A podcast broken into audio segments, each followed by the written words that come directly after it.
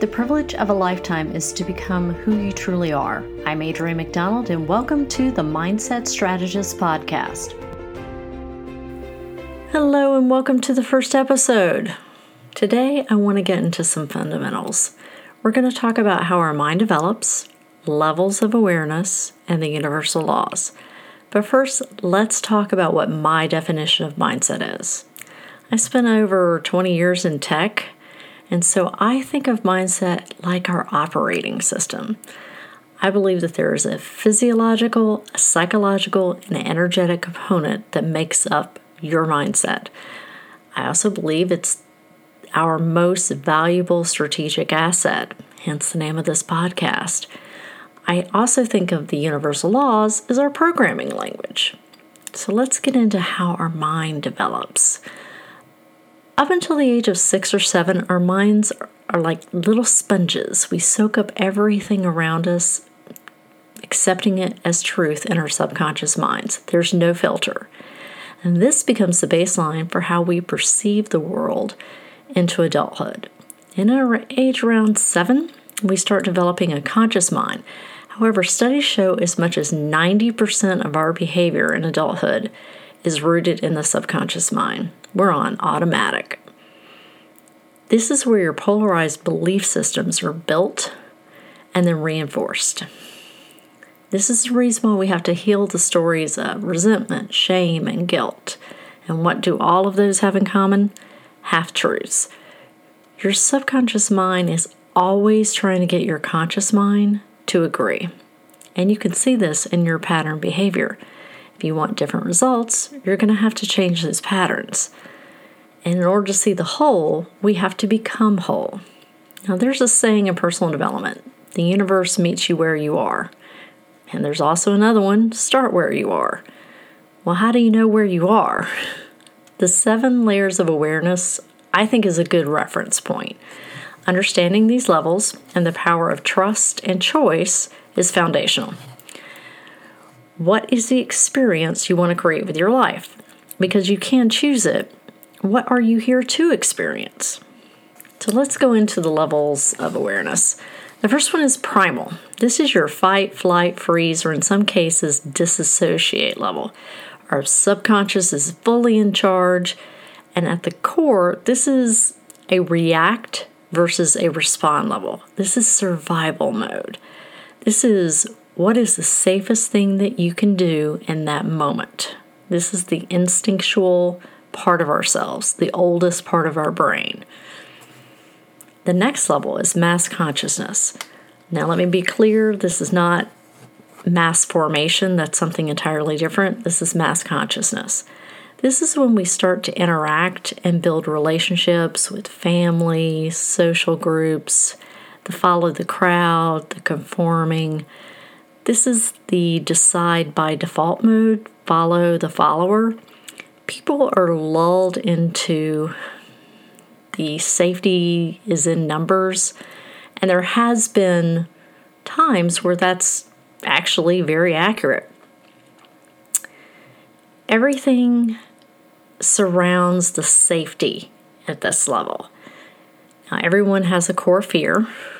Most people's core fear is rooted in abandonment. And humans have a very, very strong desire to belong and be accepted. This is why this level is so attractive. Now, there's value in community, don't get me wrong. However, on the other side of this, this is where victim mentality thrives. This is where scarcity mindset thrives. Moving along up the ladder, so to speak, is aspiration. This is where you start to have a desire to be something, do something outside of your current circumstances. You start dreaming. What is it that I want to do? This can feel very alone at this point you're sort of having a lot of secret thoughts. This is where choice, though, really starts to shine. Unfortunately, this is where a lot of people get stuck because what will people think? And you start feeling those little voices in your head telling you to go back to the masses because it'll be safer. Again, mass consciousness is all about safety. primal, all about safety. And the sad truth is, most people will never get past this level. They won't give themselves permission to get past this level. The next level is individual. This is where you start looking at your belief systems, your values, your desires, your environment. And this can be even more uncomfortable. If you don't understand what your triggers are, what your hooks are, then you can't address them though. This is where the vision starts to form of the life you want to have or the business you want to create. Think about what you do most naturally. This is where you start to experiment with expression. This is when you start stepping outside of your comfort zone, exploring. You may start to seek out a mentor, a coach, other like minded people. And I would say at this stage, it's crystal critical to pay attention to your circle. Pay careful attention to who you share your vision with. Think about what and who you are tolerating because of a need to be liked. Then we move on to discipline, the next level. The only thing that changed, changes belief systems is experience. Now, that can come two ways either sudden impact event, however, most often it comes through repetitive experiences. The only way you're going to get that experience is discipline. You must commit to being a student of whatever your vision is calling for and take action every day. This is where you move from I must instead of I would like to. What are you doing in your free time? You'll find out how disciplined you are by looking at where you spend your time and where you spend your money. And this really never goes away in all of the levels. This is a continuous loop. The next level is experience. This is where you start to get momentum. Because of your consistent action of discipline, your life is starting to shift. You're seeing more of the results you want. The voices of doubt, worry, and fear start to quiet down a little bit. I say a little bit because they never quite go away. That's why discipline is critical. You can slow down your thinking and course correct faster at this level. You're starting to identify your triggers more readily and starting to manage them in real time.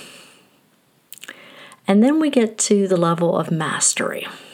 At this point, you are consistently responding versus reacting. You're not controlled by your habits that aren't serving you.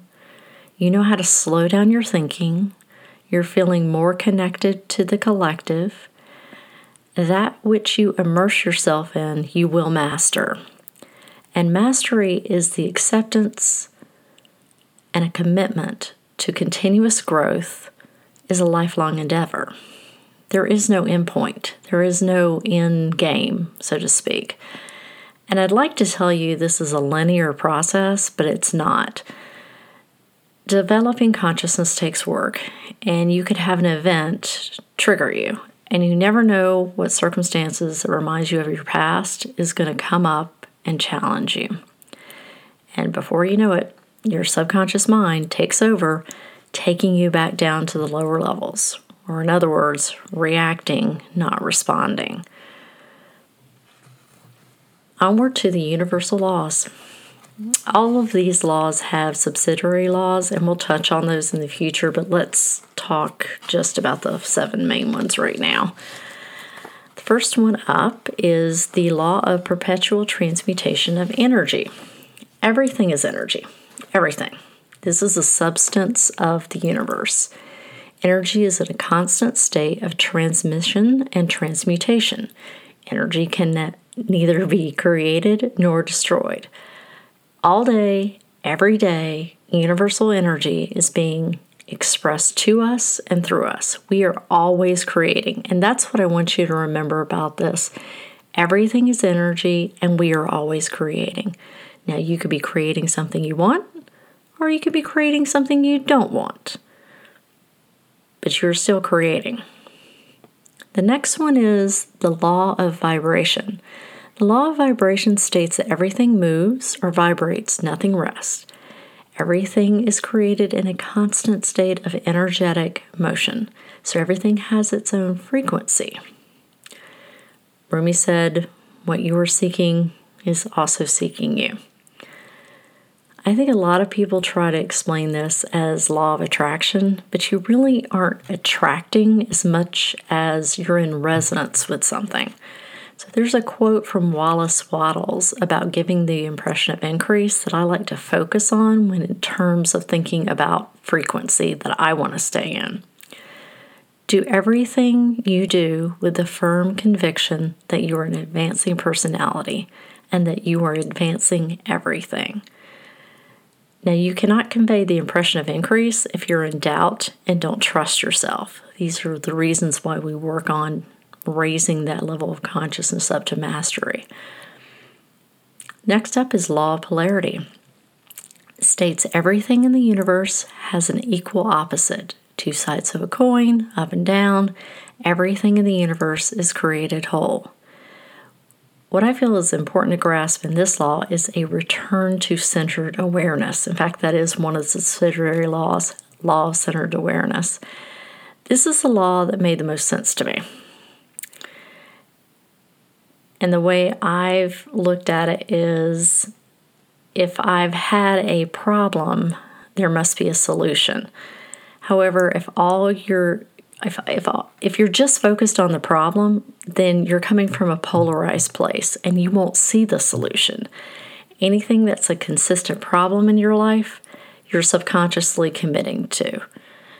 You have a strong attachment to it. You have a strong belief around it. In order to change that, you have to bring yourself back to centered awareness so that you can see the solution.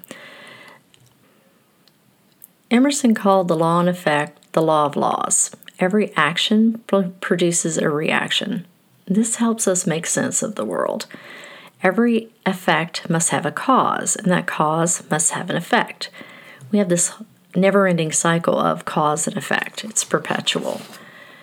Am I willing? Am I able? Take responsibility for everything. How am I causing this? What do I need to be, do, or have to change it? And remember, you can't receive something that you don't expect on a subconscious level. You're working against yourself. What is your self esteem level? Is it matching the frequency of what you're looking for in the circumstances or results? Do you believe that you deserve the best, or do you believe that you deserve mediocrity?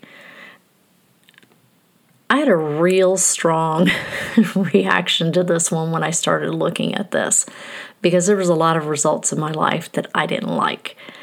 And it really expanded my review my view on taking personal responsibility.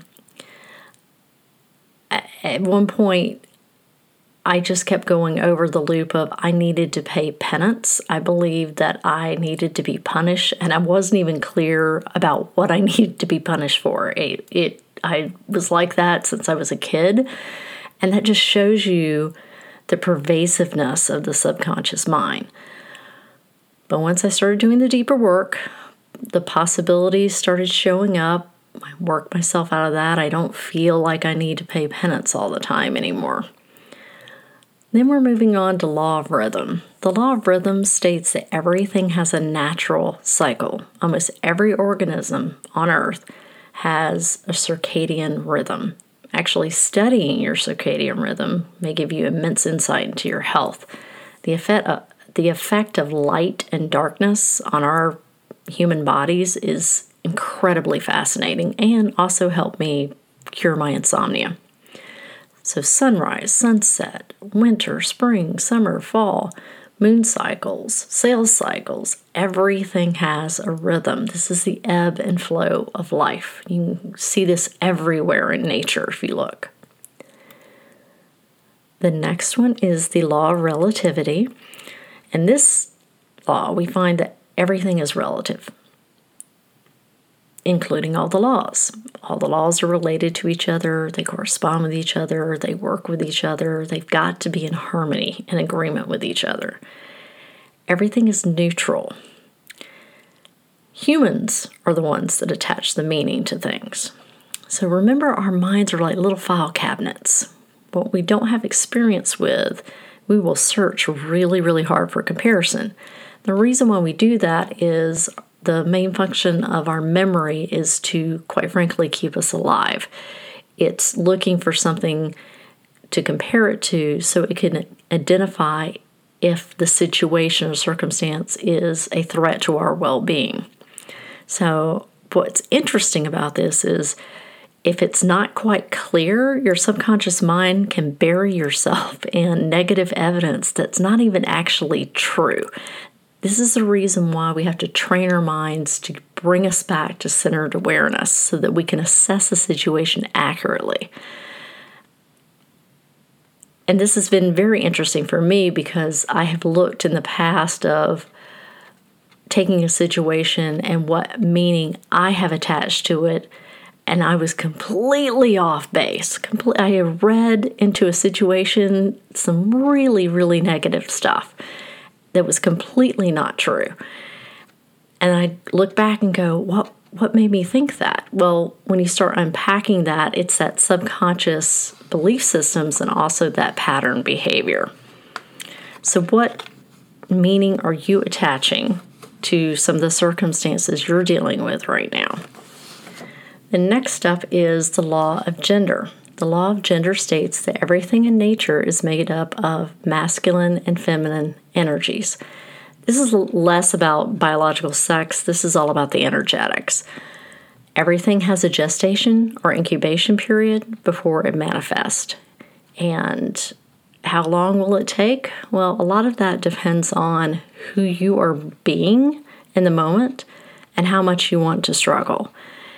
And you're probably thinking, well, no, I don't want to struggle. Subconsciously, we like to make things hard for ourselves. We do that by resisting.